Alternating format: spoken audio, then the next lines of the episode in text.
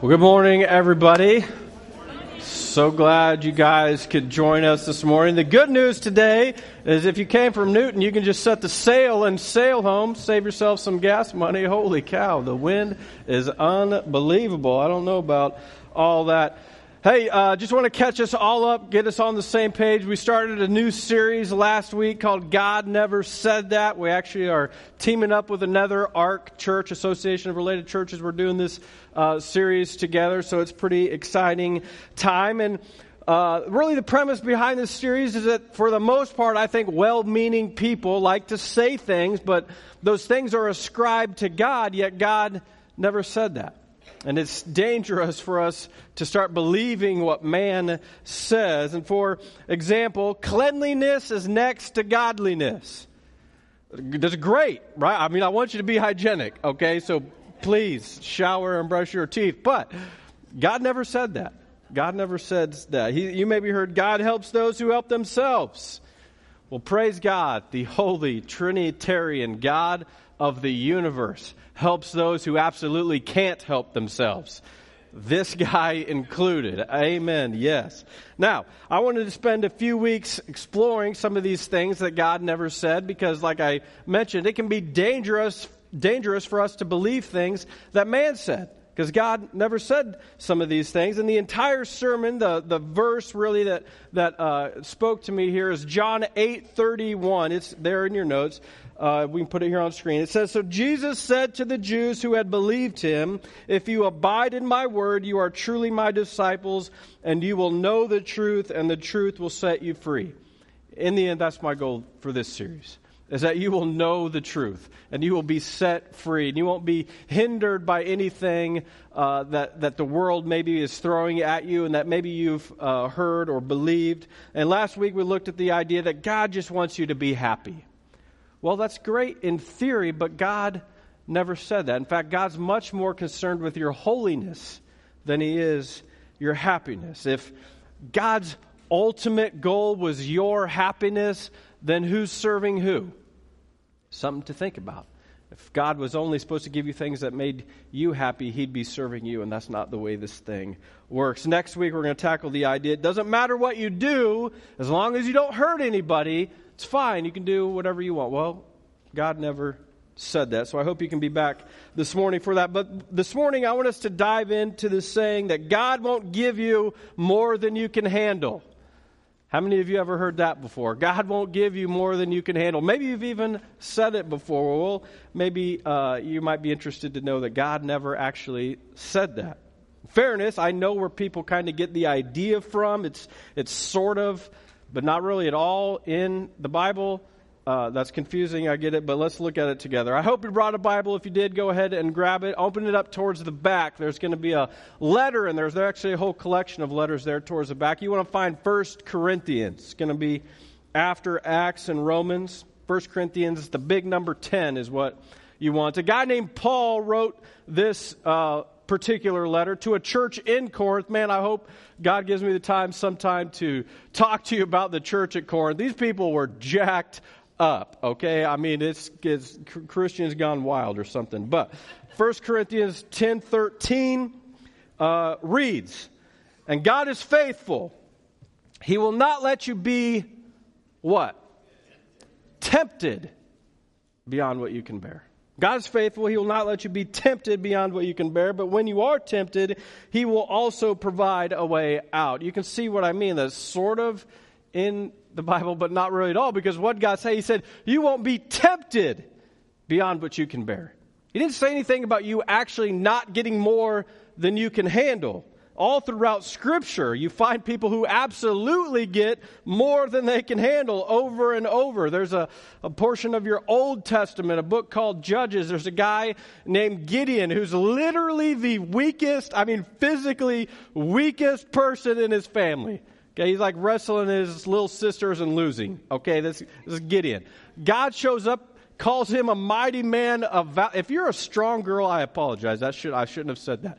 But God shows up to Gideon and says, Mighty man of valor, you're going to be the commander of my army. And then God proceeds to cut down the army from 32,000 people to 300. And this is where Gideon finds himself a little bit overwhelming to say the least. If you know about Moses, you know Moses kind of had a speech impediment, did not want to be a speaker for God, finds himself very overwhelmed in the presence of Pharaoh. In fact, begs God, please no, send my brother Aaron, let him be the speaker. They actually team up, but Moses was very much overwhelmed.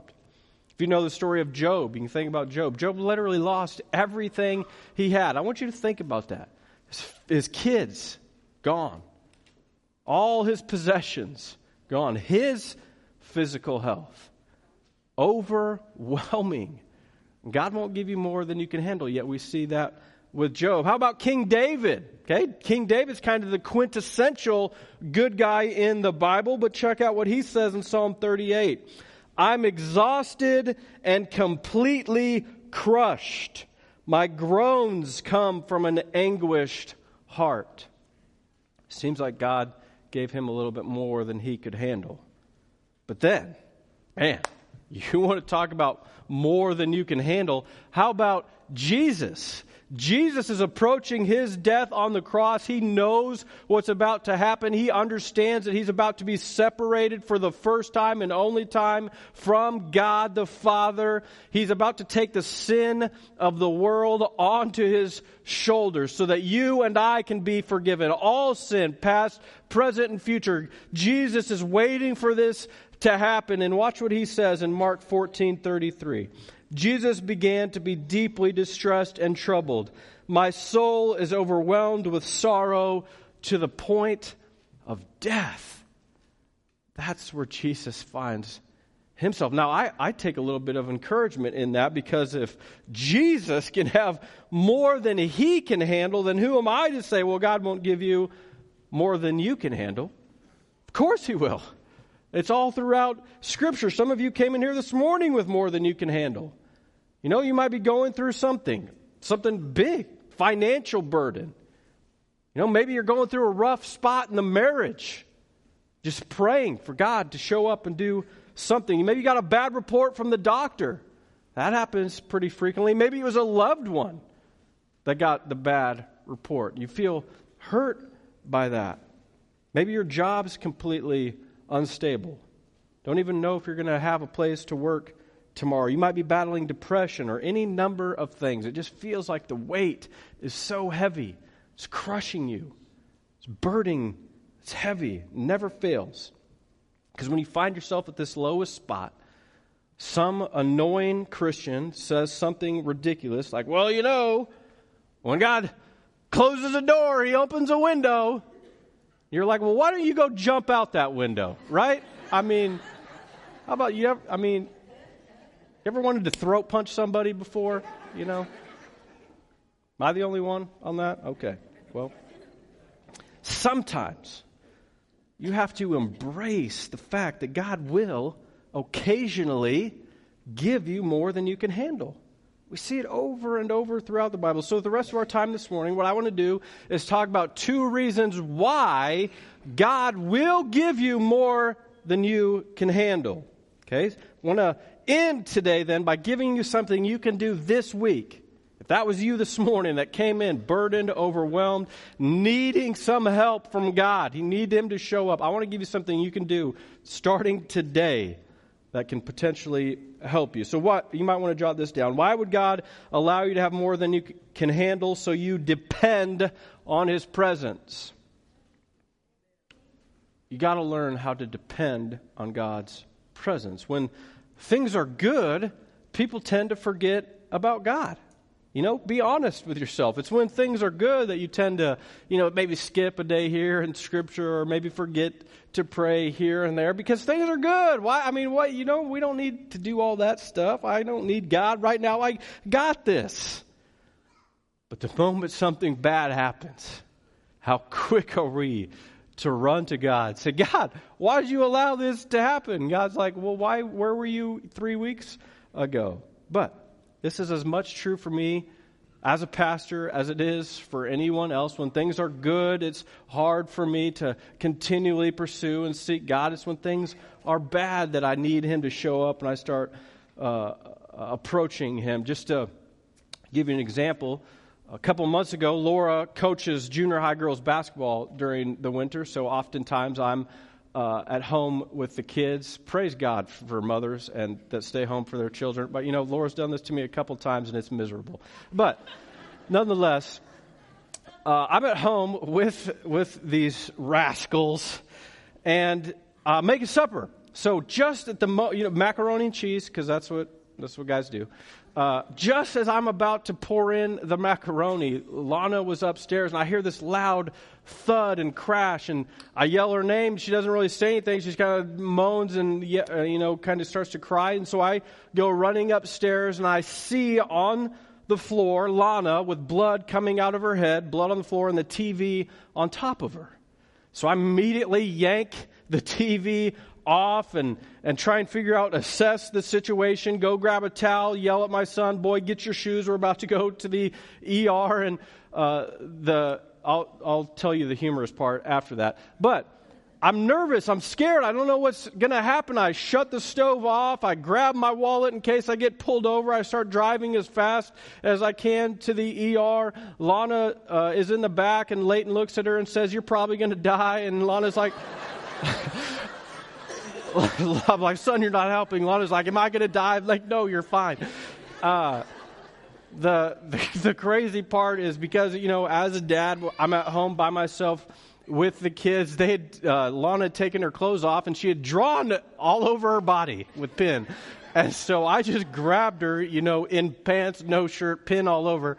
The people at the hospital were probably like, "What is this guy doing?" But how many of you know that in that moment, I'm seeking God? I'm praying. Yet, all those times during the day, I'm never really thankful as a parent that I've got happy, healthy, energetic children. It's hard to remember those things, you know, and it's hard to see those things when you're in the moment of everyday life. But the moment something impactful and seemingly bad happens, we're seeking God. And the same thing is true in any area of life. When you decide to call out to God when things are bad, you need to learn to depend on God in every situation. Here's what the psalmist writes in 145 18. The Lord is near to all who call on him, to call to who to all who call on him in truth, which goes back to our John 8 31. I want you to know the truth because the truth will set you free and God will show up on your behalf when you call on Him. Do you believe that? Do you really believe that the Lord has your best interests in mind? That He's going to work all things together for good, as the Bible tells us? You know, sometimes that's what we have to do, like Shelby talked about during that song. You just need to say, God, I need you. Please show up on my behalf, and we plead to Him. Why does God give you more than you can handle? So that you'll learn to depend on Him, to prove to you that He is enough. Never let the presence of a storm cause you to doubt the presence of God. Sometimes, in the midst of those things, those trials and tribulations, that's when God's going to show up. And you can look back on your life and say, Here's when God showed up for me. Are you willing to allow God to be enough for you, to depend on Him. One more story, and I'll move on. We uh, you know, are renting a, a, little house right now, and our landlord has a German Shepherd. My kids, for whatever reason, are just terrified of this dog. And in fairness, they shouldn't be. He's never done anything uh, to scare them, like try and bite them or anything like that. He's always just trying to play with them. He barks a little bit and whatever, but uh, he, I guess he looks scary to the kids and whatever. So one night we came home late and I got the kids out of the car and the uh, German Shepherd came running and kind of barking at us. I said his name and he stopped and it was fine. But in that moment, I've got Leighton screaming like a girl, latched onto this arm. Lana's on this leg. I'm trying to carry stuff, drag them all into the house. I get to the front porch and I hear Lana say this God is in heaven. My dad's right here. I'm fine. And I thought, what? You know what I mean? Like this. That's I'm proud dad, right? In that moment, you know, I don't, I don't, I you know, gave her some extra snack that night, but the reason I share that story with you is what if that was our attitude in life? God is in heaven, His Holy Spirit is right here. I'm fine. We got to learn to depend on God no matter what we're going through. And sometimes God will give you more than you can handle so that you'll learn. God's enough. You can depend on Him and His presence. Second reason is this why would God allow you to experience more than you can handle? One is to de- teach you to depend on His presence, two is to teach you to experience His power. God wants to show off His power to you, and He wants you to experience His supernatural power. But too many of us are doing life on our own. Too many of us feel like we're in control. Just read a news story this week about, or a couple weeks ago, about the uh, the trainer Bob or whatever for uh, the weight loss guy, seemingly uh, the healthiest person on the planet, right? And he has a heart attack. Like we're in control. We're not in control of anything. We got to learn to experience God's power. You should still be in 1 Corinthians. Flip a couple pages to your right. I want to show you something in 2 Corinthians. Paul had to write two letters to the church at Corinth. These people were jacked up, I'm telling you. It took multiple letters. 2 Corinthians 12 7 says this. You there? Here we go. In order to keep me from becoming conceited, because of these surpassingly great revelations, I was given a thorn in my flesh Three times I pleaded with the Lord to take it away. And when Paul's talking about three times, he's talking about three seasons of pleading. It wasn't like once at breakfast, once at lunch, once at supper. Three times. This is probably years of fasting and praying to God for Him to take this thorn away. But look at what it says in verse 9. But God said to me, My grace is sufficient for you for my power is made perfect in your weakness. Therefore, I will boast, this is Paul speaking again, all the more gladly about my weaknesses, so that Christ's power may rest on me. That is why, for Christ's sake, I delight in weaknesses, in insults, in hardships, in persecutions, in difficulties. Paul, you're talking crazy right now, bro. For when I am weak, then I'm strong. Now, see this this man pleading with God to heal him. Take this thorn away. And, and I'm thinking that if anybody, if God's going to heal anybody, Paul's a pretty good candidate. For, just based on human reasoning, you, you think that, you know, some people deserve healing more than others. Paul is probably on that list based on everything that he did, writing over 50% of your New Testament, planting hundreds, if not thousands, of churches. I'm thinking Paul should get healed. If anybody had the faith that it took for healing, Paul's probably got it. And God says, no, no, no, no. So listen to me. This is very important for you in your life today, right now. There will come a time, I promise you, that if you serve God long enough, and you live in this sin filled world long enough, you're going to have your own thorn. And you're going to plead with God and ask Him to remove it. You're saying, God, why don't you remove this? God, can't you answer my prayer? God, I believe you can heal me. God, I believe you can make the depression go away. God, I trust that you can heal my child. I hate seeing someone suffer so much. God, please do something. Can't you just turn my teen back towards you? You're going to plead and you're going to beg and you're saying, God, just one month financially, please, can we make it? And God's not going to move on your behalf. And you know that He could, and He doesn't. And you, saying, you start thinking, God, why would you allow this to happen? Why would you give me more than I can handle? And you just do this. That's where Paul was. That's where he found himself. Yet God actually spoke to Paul and he said something so powerful. Ministers to me, I hope it does to you. Paul's like, Why don't you do this? God says to him, My grace is sufficient for you. His my what? What do you say? Somebody help me out. Grace. grace sufficient for you. My power is made perfect in weakness. says, That's all you need. It's my grace, my power. I'll give it to you. Paul starts in with that crazy talk that I said. He says things like, okay, if that's the case, I'm going to start boasting all the more about my weaknesses. Hey, I'm weak over here. You guys see me? God's moving for me because I'm weak. That's like insane for me to think about. He starts saying stuff like, I'm going to I'm going to boast in my hardship. Not like American hardship, okay? Coke or Pepsi, all right? McDonald's or Wendy's? What should we do? Chick fil A, please God, yes. Not on Sunday. Um, unbelievable. But he's saying about hardships, being whipped, being beaten with rods, being shipwrecked, swimming to an island, only to getting bit by a snake that's poisonous. These are the hardships Paul is talking about. And after all of that, he says, No, I delight in these hardships. I delight in these persecutions. I, I'm glad that I'm weak. I'm glad I'm having difficulties. Why? Because that's when God shows up. That's when you get to experience God's supernatural power. I want everybody to say this with me. For when I am weak, then I am when I'm weak, then I'm strong.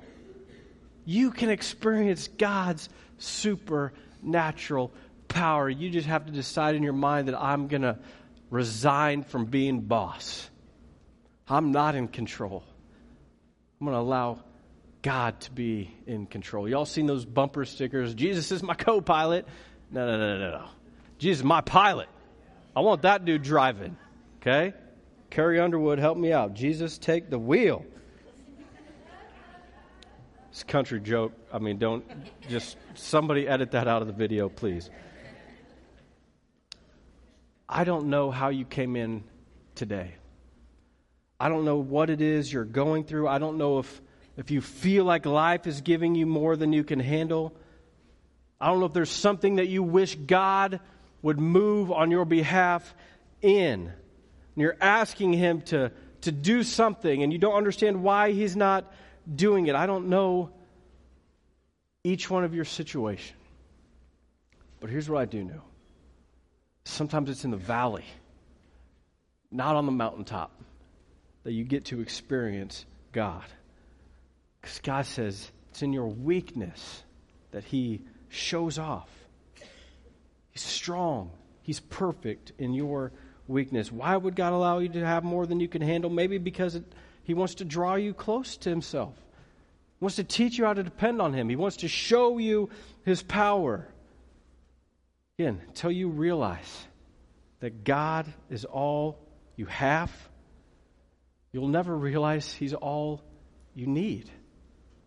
Sometimes God's got to get you to a dark spot to shine the light on that fact. Now, I promised you I'd I'd give you something that you could do this week that will help you. And here it is. I want you to jot this down. Document your journey. Document your journey. You want to have some relief from this. Man, with the technology available today, you can do stuff like blog, you can create your own website, you can film yourself on YouTube. Some of you have incredible stories that people need to hear. God says, first love me with all your heart, soul, mind, and strength. Then he says, love your neighbor as yourself. And the way that you can do that is to share your testimony. Show people how God moved on your behalf. Give them hope. Give them some encouragement. Don't waste an opportunity to remember what God has done for you. Journal those things. I told you guys about this in the 21 days of prayer and fasting. What I've done is I bought a three year journal. So on each page, I've got, you know, January 1, three years of it. So every time I get to go back and I can see what I was praying for that year. And then the next year I can say, man, I'm not even in that season anymore. How great is God that He, he moved on my behalf? The other thing I'm doing right now is in my in my personal Bible, I'm writing notes off into the side. Things I want my kids to see that I wrestled with, I struggled with. I, like, man, praise God for this, and, and, and here's how He's moving here, and here's where I'm not trusting God. That's what I'm doing in my Bible so that when I'm dead and gone, I'll be able to give that to my kids and they can see what daddy struggled with or appreciated or loved. That's what I encourage you each to do right now. Today, start documenting your journey. What life is all about is sharing with one another, sharing in this love of God, this relationship, and sharing in life with one another. Why would God allow you to have more than you can handle? So you learn to depend on His presence. So you get to experience His supernatural power. Don't waste an opportunity to document your journey and tell people that this is what happens. God moves on people's behalf. What our psalmists say, He shows up when you cry out. Amen, somebody. Let's pray. With every head bowed, every eye closed. I just want to know who I'm praying for right now. If you're going through something today, you need some prayer, you need God to show up, just raise your hand up right now. Yes. Amen. Amen. God, I don't know what these people are going through, but I know you're enough. God, there's a lot of things happening in life. I just want to pray a special blessing over each person today. You saw their hands, God, just like I did. Speak to them right now, encourage them. Let them know that you are working all things together for good right now, even as we speak. God, I'm praying for marriages. I'm praying for addictions. I'm praying for financial constraints. I'm, I'm praying for kids. I'm praying for loved ones that are lost. People are praying for salvations. As we continue to pray, if that's you this morning, if you feel like God's speaking to you, trying to tell you that, hey, I'm enough, I want your life, I want you to serve me. That's you. If you've never made that commitment to Christ, I want to give you an opportunity right now. Just in your heart, I'd invite you to pray this prayer with me. Say, God, I believe in Jesus that He died for me, that He's alive right now. And because of that, I'm new. Help me serve you. God, I thank you for that life. I thank you for the lives that you've saved, the newness. God, we praise you for that, that you've forgiven us of our past, that you're moving right now in our present, and you've got a hope for our future. God, I speak, ask that you just speak into each person a divine blessing. Help them connect to this powerful purpose that you have for their life. As they serve you, bring them joy in all things. In Jesus' name, amen.